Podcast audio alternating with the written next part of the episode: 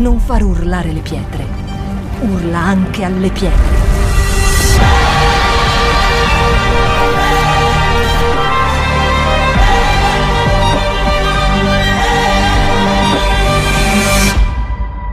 Shout 2022.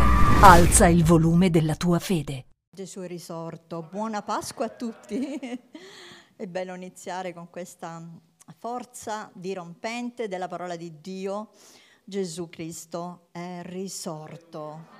Amen. La parola di Dio dice che la nostra predicazione sarebbe vana se non ci fosse stata la risurrezione. Di che cosa avremmo parlato oggi? Di un uomo qualunque, di una persona qualunque, come ce ne sono nel mondo, anche geni, persone molto eminenti, ma tutte sono morte, ma Cristo Gesù no. È morto ed è risorto. Questa è la grande forza e la potenza del cristianesimo che ancora oggi percorre tutto il mondo. Lo Spirito Santo, lo Spirito di vita che dà forza, eh, che continua il messaggio di, del, del Signore Gesù Cristo. Stamattina faremo un breve excursus sulla storia della, ehm, della risurrezione.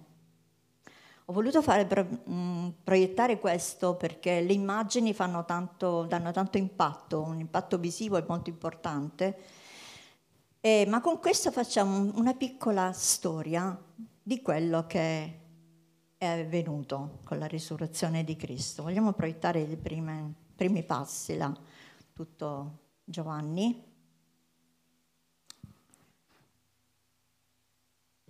Allora, bene, scusate un piccolo preambolo. Prima di questo voglio salutare tutti coloro che mancano, i pastori innanzitutto, e tutta la Chiesa che oggi per vari motivi non è presente, soprattutto qualche piccola problematica di infermità, di malattie noi vogliamo benedire tutti coloro che non ci sono, nel nome di Gesù noi vi salutiamo, vi benediciamo e ci mancate. Alla prossima tutti qua.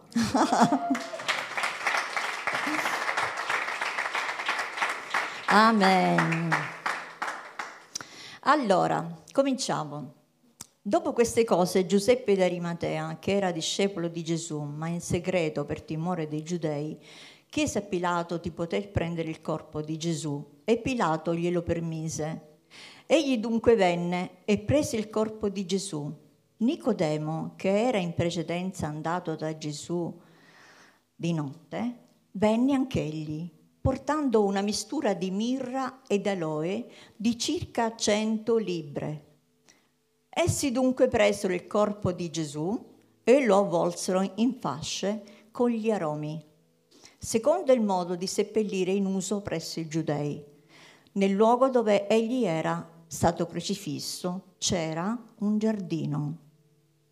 In quel giardino un sepolcro nuovo dove nessuno era ancora stato deposto. Là dunque deposero Gesù a motivo della preparazione dei giudei perché il sepolcro era vicino. Allora ci fermiamo un attimo qui e guardiamo questa scena da vicino. È importante e interessante un fatto. Allora Gesù è stato crocifisso, muore. Noi conosciamo tutta la storia, quindi non ci fermiamo prima, ci fermiamo da questo passaggio dove entriamo nel giardino.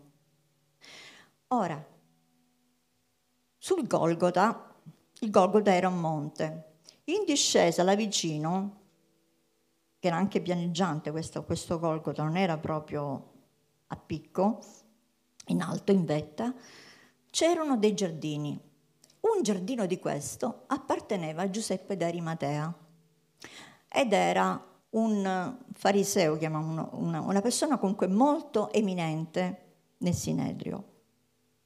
Lui non aveva assolutamente patteggiato per Cristo, per la sua crocifissione, insieme a Nicodemo. Questi due personaggi sono emblematici perché? Giuseppe De Rimatea, anche se non ha, è stato presente, non ha, non ha condannato Gesù, durante la vita di Gesù lo seguiva, ma non era effettivamente facente parte dei discepoli. A distanza, come la figura di Nicodemo. Vi ricordate Nicodemo che per paura degli altri farisei, degli scribi, andò di notte da Gesù, di nascosto, non si voleva esporre. Ma qui troviamo una cosa molto interessante. Davanti alla morte di Gesù, anche perché la scrittura si adempia, c'è un salmo, mi pare che sia il Salmo 16, dove dice che eh, Gesù, eh, parlando del Messia, nella, dice nella sua morte egli è stato corricco perché non si trovò lui, in lui colpa alcuna. Ora, nelle crocifissioni, la cosa che avveniva dopo era questa, seppellivano, buttavano i cadaveri o li lasciavano esposti o li buttavano in una fossa. Questo non è assolutamente successo a Cristo. Ma prima di questo, che cosa hanno pensato Giuseppe d'Arimatea e Nicodemo? Per paura che ciò avvenisse, corsero subito da Pilato a chiederne il corpo, anche perché avanzavano le ore per arri- perché arrivasse la Pasqua, così talmente festeggiata dal popolo ebraico, talmente sentita, perché è la, la festa più solenne che ricordava appunto, come sappiamo tutti, l'uscita di Israele dall'Egitto sotto la schiavitù. Fermiamoci un attimo a questo. Loro chiedono il corpo di Gesù. Pilato si meraviglia come mai Cristo fosse subito morto perché sono molte lunghe le ore di agonia che, che accompagnavano queste morti così atroci. Conoscendo la storia, loro vanno e Pilato, accertatosi, rilascia il corpo. Che cosa fanno loro due? Attenzione, perché se uno va a indagare dice ma come hanno fatto tutte e due a scendere, a sciogliere eh, le, diciamo dai chiodi Cristo e poi portarlo nel giardino? Ho guardato un attimo qualche, eh, qualche documentario interessante sulla storia di questo passaggio e dice che in effetti in due non potevano farcela. Innanzitutto noi immaginiamo la croce molto alta, ma non era così. Noi vediamo una croce altissima, ma non era così. Era appoggiata proprio fin giù, quindi è come dire che quasi un po' più dell'altezza d'uomo, c'erano i crocifissi. Ok? Cosa hanno fatto? Hanno sciolto, hanno, hanno preso sicuramente il corpo, ma si sono fatte aiutare, perché hanno dovuto portare il corpo.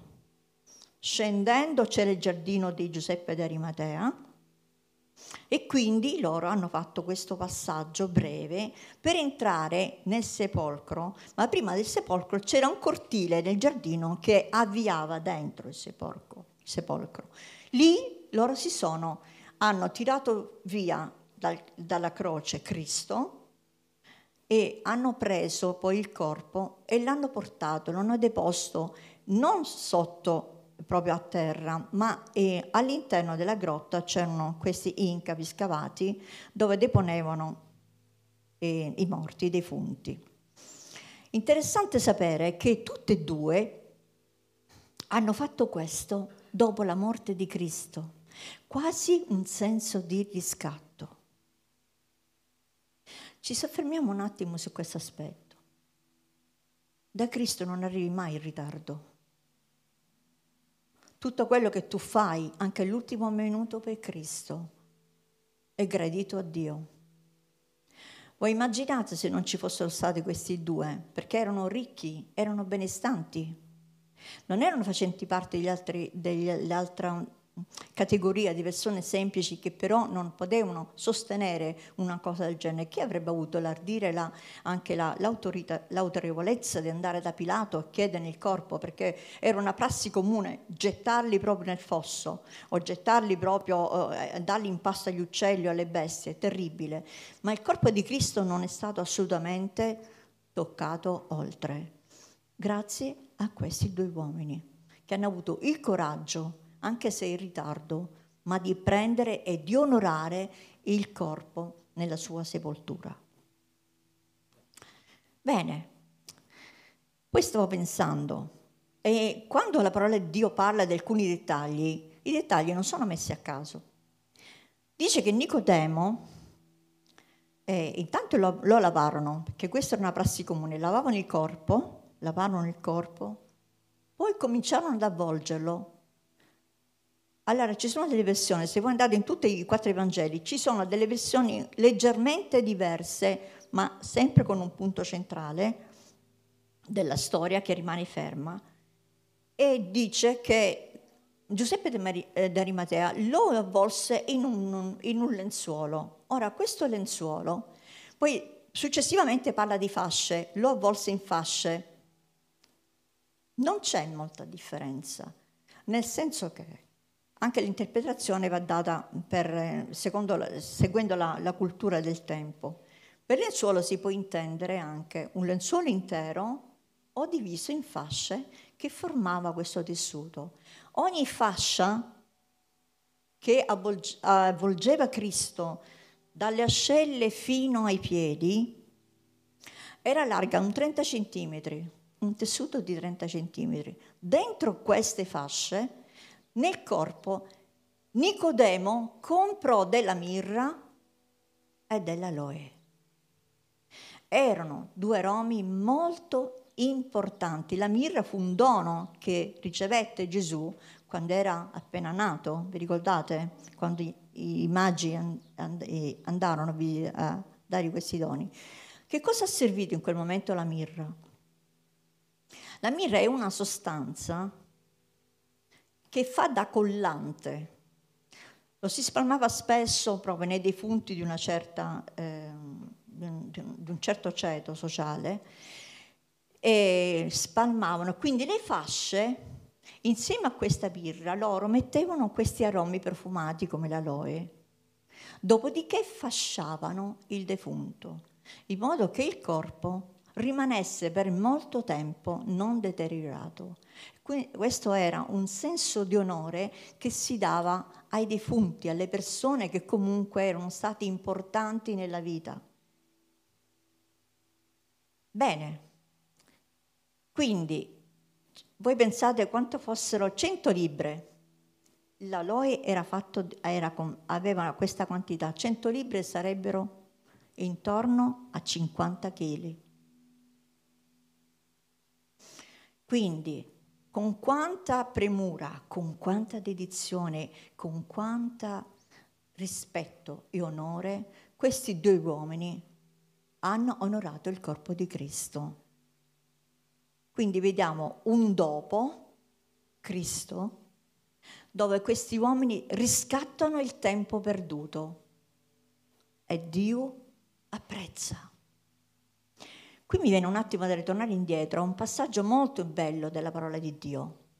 In vita ci fu invece una donna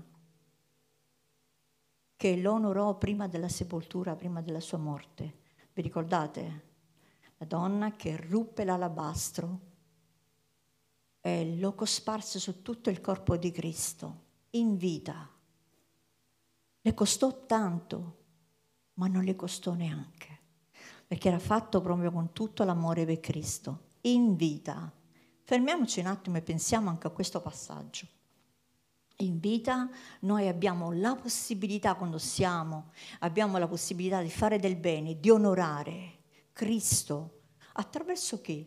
Come onoriamo Cristo? oggi come Chiesa. Lo onoriamo innanzitutto con la nostra propria vita, perché ognuno di noi deve avere una vita consacrata. Questa donna che cosparse prima della sua morte, come diceva Gesù, questo, questo che le ha fatto sarà divulgato in tutto il mondo, perché ha preparato questo per la mia sepoltura, quindi ha anticipato. Come possiamo onorare Cristo noi in vita? Questa donna era, aveva una consacrazione dentro, perché non si fa un atto del genere se non c'è una profonda devozione verso qualcuno.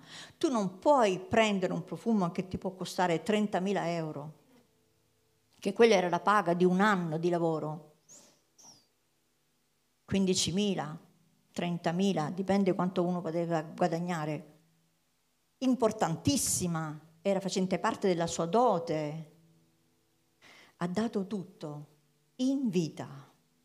Quindi anche noi, questo è un messaggio che viene dato anche alla Chiesa, quando siamo nella possibilità e lo siamo mentre siamo in vita di onorare Cristo, assolutamente dobbiamo farlo. Non perdiamo il tempo per farlo. Adesso ci sono sicuramente, ci saranno, questo è il principio, perché ci saranno i momenti in cui noi veniamo meno. Ovvio, tutti pecchiamo, non sto dicendo che una vita consacrata voglia, voglia essere una vita perfetta, non è questo. Ma una vita perfetta in Cristo ti, ti, part, ti insegna a consacrarti. Una vita vissuta dentro Cristo, impregnata dentro. E come si fa?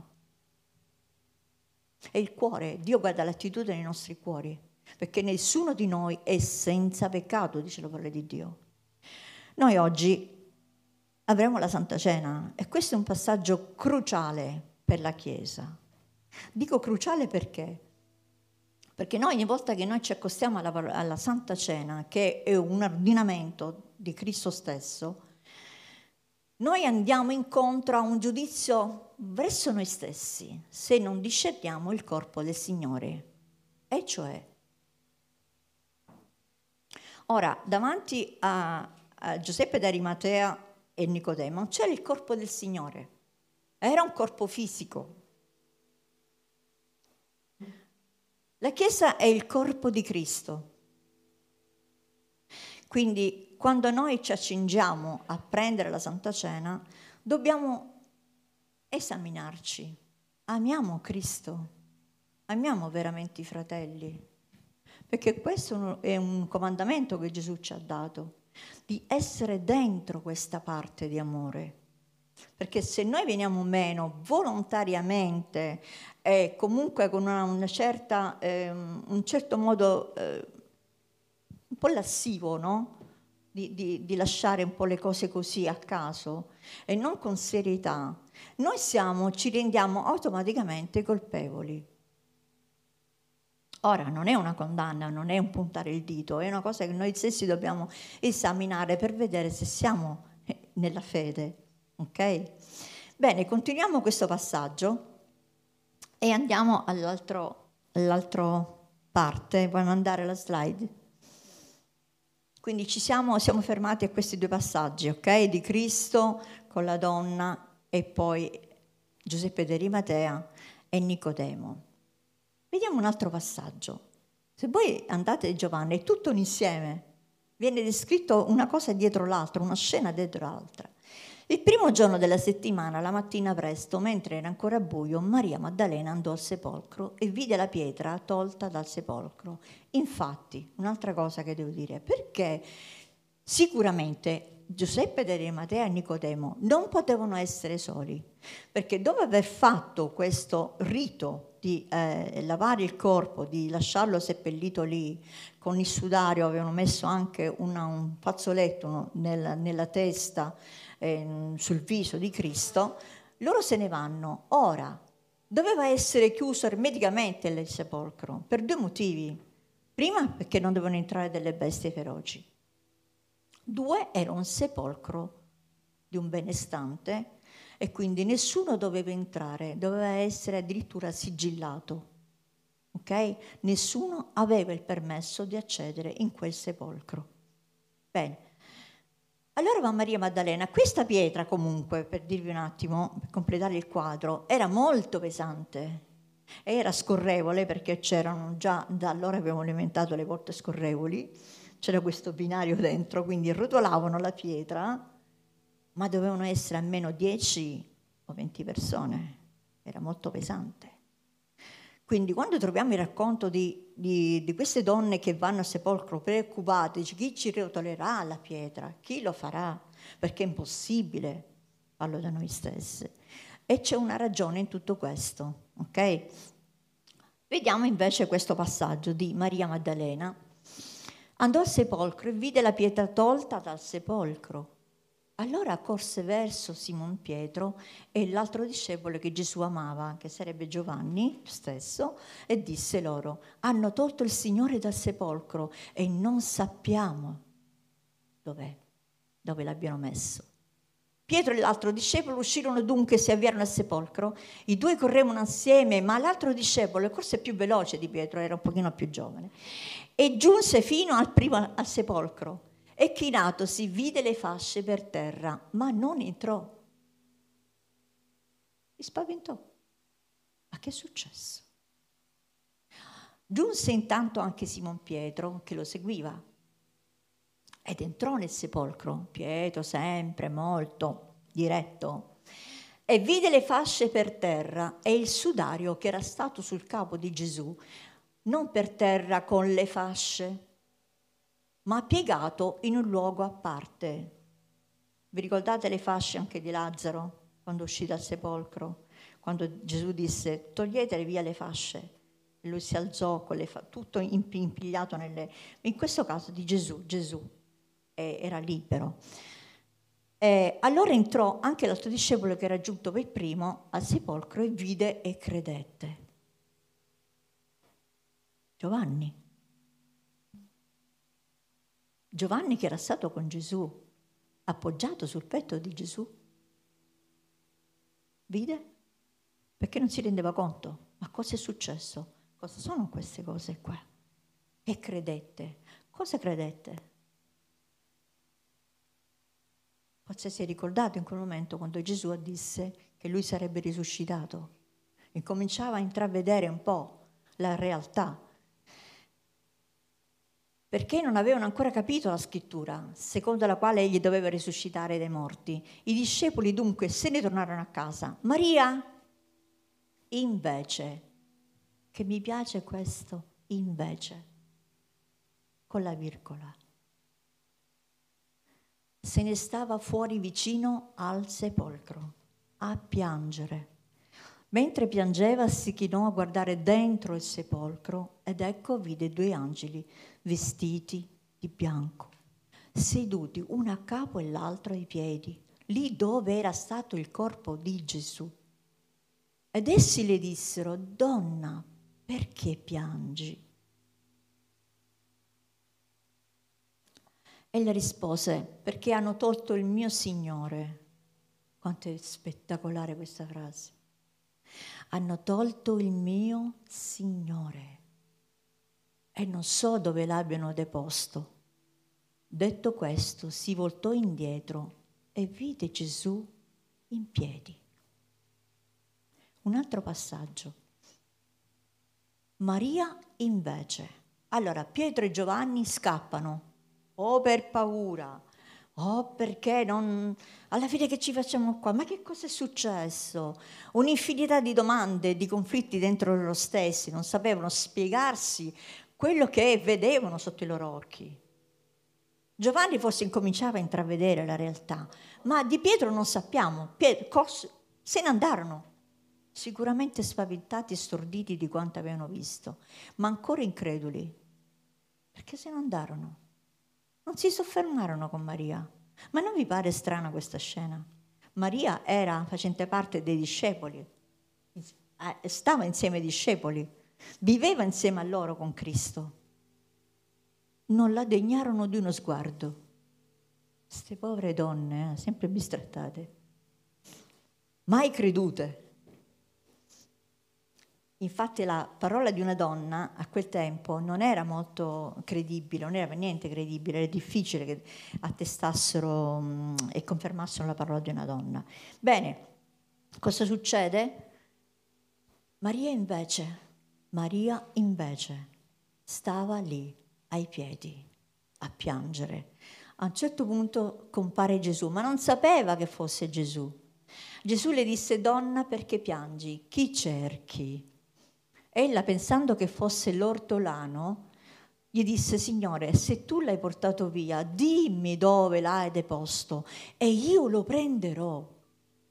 Un coraggio straordinario che proviene solo da chi ha veramente sperimentato la presenza del Signore.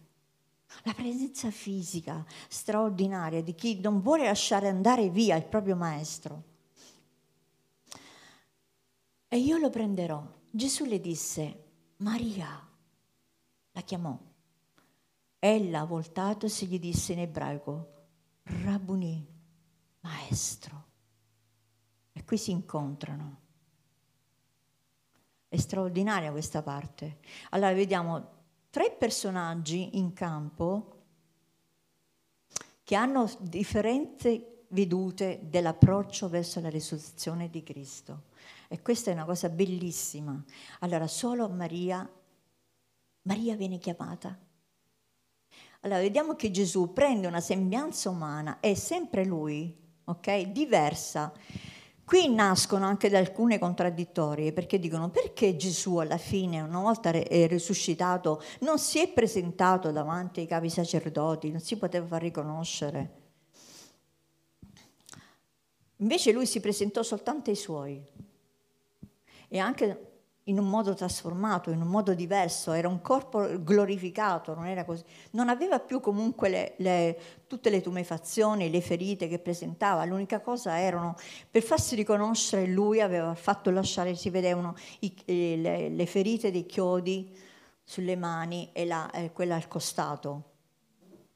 Quindi troviamo che è un corpo glorificato, se voi pensate nella scena in cui Giuda entra in campo, lo deve baciare perché i, i capi, i sacerdoti e tutte le guardie lo potessero riconoscere. Non era riconoscibile neanche tanto fisicamente Cristo, perché non tutti lo conoscevano. Ha dovuto baciare perché lo potessero, potesse distinguere dagli altri. Quindi voi pensate, comunque è stata una scelta della signoria di Cristo, di fare in modo che non, non, doveva presentarsi agli altri al mondo, doveva presentarsi soltanto ai suoi. Non l'avrebbero creduto. Con quel corpo glorificato non l'avrebbero né riconosciuto, perché già non lo riconoscevano prima, e né dopo. Quindi è una cosa riservata esclusivamente ai suoi. Allora, Rabboni vuol dire maestro. Perché le riconobbe che era Gesù, anche se fisicamente l'aveva scambiato per qualcun altro, non poteva mai riconoscerlo? Dalla voce. Le mie pecore riconoscono la mia voce. Ed esse mi seguono. Lei riconobbe quel nome chiamato inconfondibile perché solo Cristo poteva chiamarlo così, come l'aveva sempre chiamata. E Gesù le disse, non trattenermi perché non sono ancora salito al Padre, ma va dai miei fratelli e di loro, io salgo al Padre mio, al Padre vostro, al Dio mio, al Dio vostro. Maria Maddalena andò a denunciare ai discepoli che aveva visto il Signore. Andò prese anche questo coraggio e andò ad annunciare. Ma noi sappiamo che non le credettero, le scritture dice che non, non, non hanno dato credito. Andiamo all'ultimo passaggio.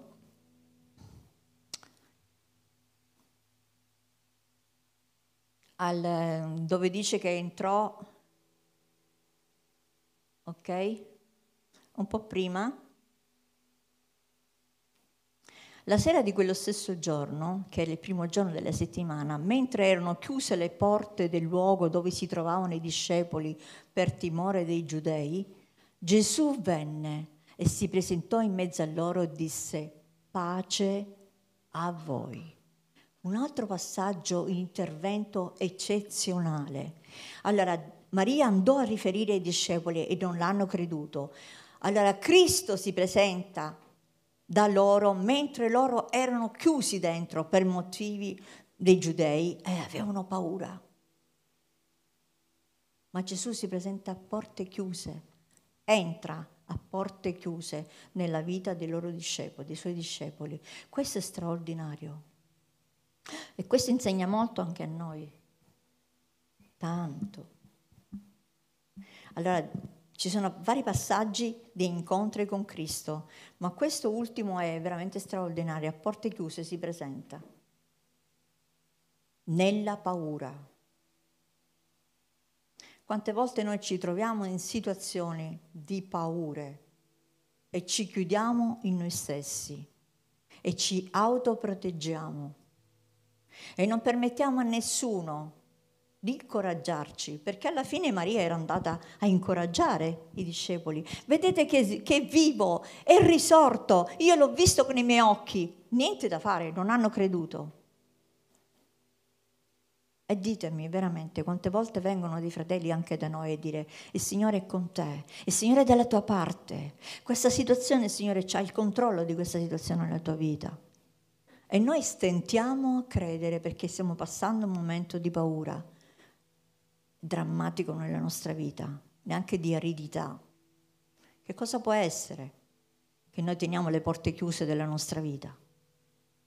Qualche malattia? Un lavoro che non è arrivato? Lo scoraggiamento di un abbandono? Di una situazione sentimentale che pensavamo andasse bene invece è andata male e quindi ci chiudiamo? I nostri studi che non, pro, che non progrediscono? Le nostre speranze, i nostri fallimenti, tutto questo ci tende a chiudere le nostre porte a Dio, Cristo, assolutamente non ha vincoli. Lui entra quando vede, perché è entrato da chi? Dai suoi. Cristo non entra così, Cristo entra da chi è per lui, è che anche in un momento di scoraggiamento se viene invocato, lui arriva, arriva non arriva mai in ritardo, arriva nel momento giusto, nel posto giusto. E il Signore Gesù Cristo apre le porte. E questa mattina, e con questo voglio concludere, io voglio chiedere che ognuno di noi si esamini per vedere in che situazioni noi siamo. Siamo nelle porte chiuse, stati, abbiamo seppellito Cristo, anche se con ritardo abbiamo onorato Cristo e Lui ci ha accolto.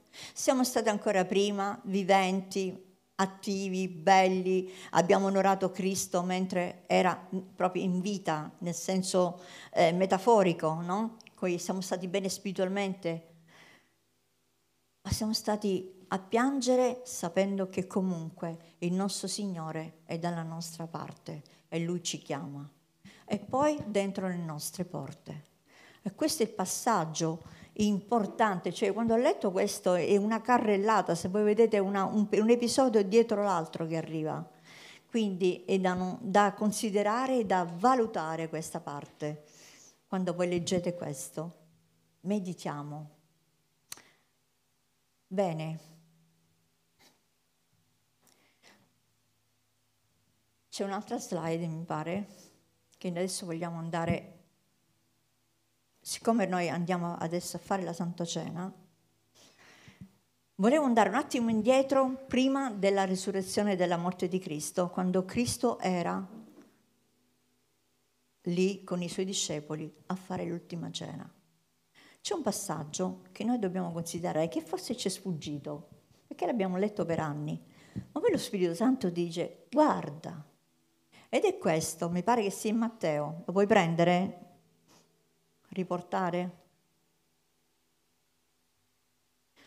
Mentre mangiavano, Gesù prese del pane e dopo aver dato la benedizione lo ruppe e lo diede ai suoi discepoli dicendo prendete, mangiate, questo è il mio corpo. Poi prese un calice rese grazie, lo diede loro dicendo bevetene tutti, perché questo è il mio sangue, il sangue del patto, il sangue del patto, il quale è sparso per molti per il perdono dei peccati. Vi dico che da ora in poi non berrò più di questo frutto della vigna, fino al giorno che lo berrò nuovo con voi nel regno del Padre mio. Se voi ci pensate un attimo, c'è qualcosa che forse ci sfugge. Gesù non mangiò con loro il pane e beve il vino, lo diede a loro di farlo.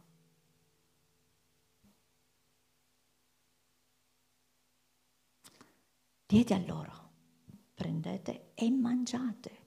Non disse mangiamo insieme. Perché? Perché questo era il compimento della salvezza. Gesù Cristo non doveva essere salvato. Gesù Cristo era il salvatore del mondo per salvare. Eravamo noi e siamo noi ad avere bisogno del piano di salvezza. Quindi questo è un valore veramente molto forte. Gesù ha dato la Santa Cena come ordinamento in questo. È un comandamento che noi abbiamo di davvero di mangiare di questo pane, ricordando la propiziazione dei nostri peccati. Mangiate e bevete. Questo è il mio corpo ed è il mio sangue. Bevetene tutti, mangiatene tutti, in memoria di me.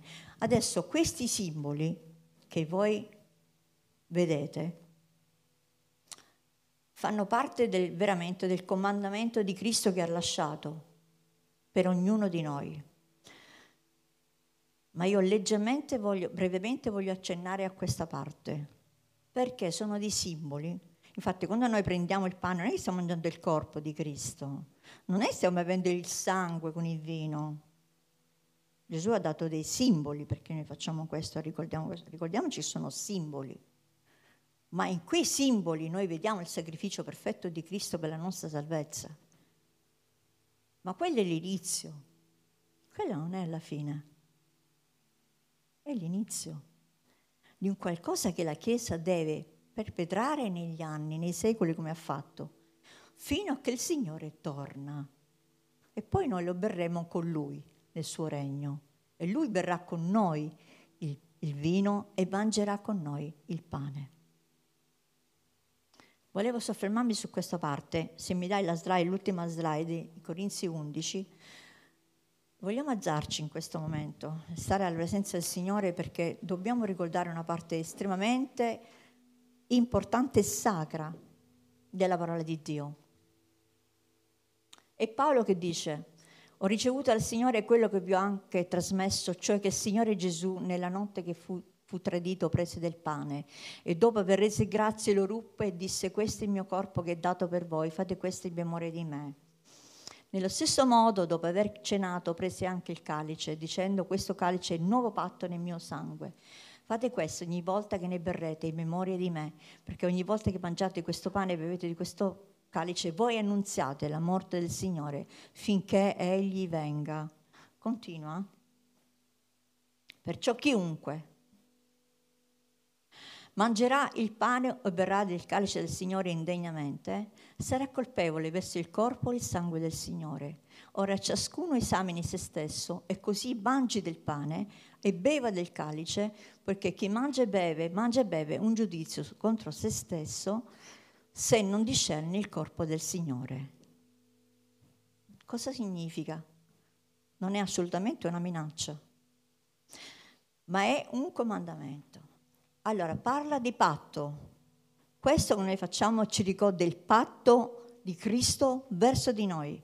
Quando qualcuno fa un'alleanza, fa un patto, mette sempre dei simboli, lo vediamo anche nel Vecchio Testamento, no? con le pietre, con, eh, con altro che si, si formava proprio un altare, era un simbolo di patto di alleanza.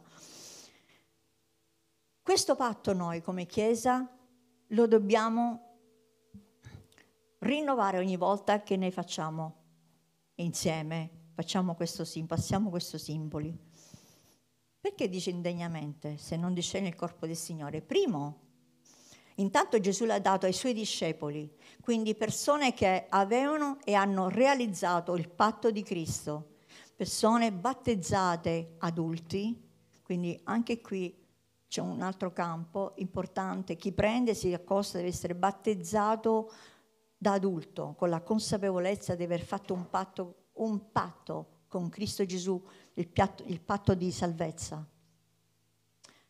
Due, se non può farlo se non discerne il corpo del Signore, il corpo in quanto? Corpo, corpo del sacrificio che Lui ha fatto, riconoscere che noi siamo salvati in questo simbolo, ricordiamo che siamo salvati da questo patto di Cristo Gesù, fra noi e Dio Padre. Siamo intrisi in questo patto e significa che la nostra vita, anche se non è perfetta, noi l'abbiamo dedicata a Lui. a Lui. Un altro passaggio, l'altro corpo, qual è? Lo sappiamo tutti. Il corpo rappresenta la Chiesa. Allora, non possiamo prendere, accostarci se non abbiamo messo a posto delle cose nella nostra vita, non solo con i nostri familiari, anche nella, nella Chiesa. Ma ciò non vuol dire che noi non possiamo peccare, assolutamente. Non è questo, perché tutti noi pecchiamo, ma non dobbiamo aspettare la Santa Cena, dobbiamo già mettere prima a posto tutto quello che riguarda la nostra vita con Cristo e con la Chiesa. Se tu fai parte di una Chiesa, se fai parte del corpo di Cristo, ed è bellissimo, ma devi vivere questo, devi essere cosciente di questo. Noi ricordiamo di mangiare ricordandoci il corpo e il sangue del Signore. Quindi con questa consapevolezza, se anche tu non hai fatto, non hai fatto un passo, non hai fatto la scelta per Cristo, la devi prima fare e devi renderti conto di camminare con Lui una nuova vita. Una nuova vita. Quando un bambino nasce, tutti si accorgono, giusto? Così quando nasce una nuova creatura in Cristo si accorgono tutti del cambiamento, c'è un qualcosa di nuovo. Ecco, questo non possiamo mai prendere alla leggera e neanche in una maniera, come dire, una minaccia. Dobbiamo avere, trovare l'equilibrio l'equilibrio nelle cose, accostarci con quella consacrazione, quel rispetto verso questo simbolo che ci ricorda il sacrificio di Cristo e la nostra appartenenza a Cristo e al corpo di Cristo. Amen. Mettere un po' di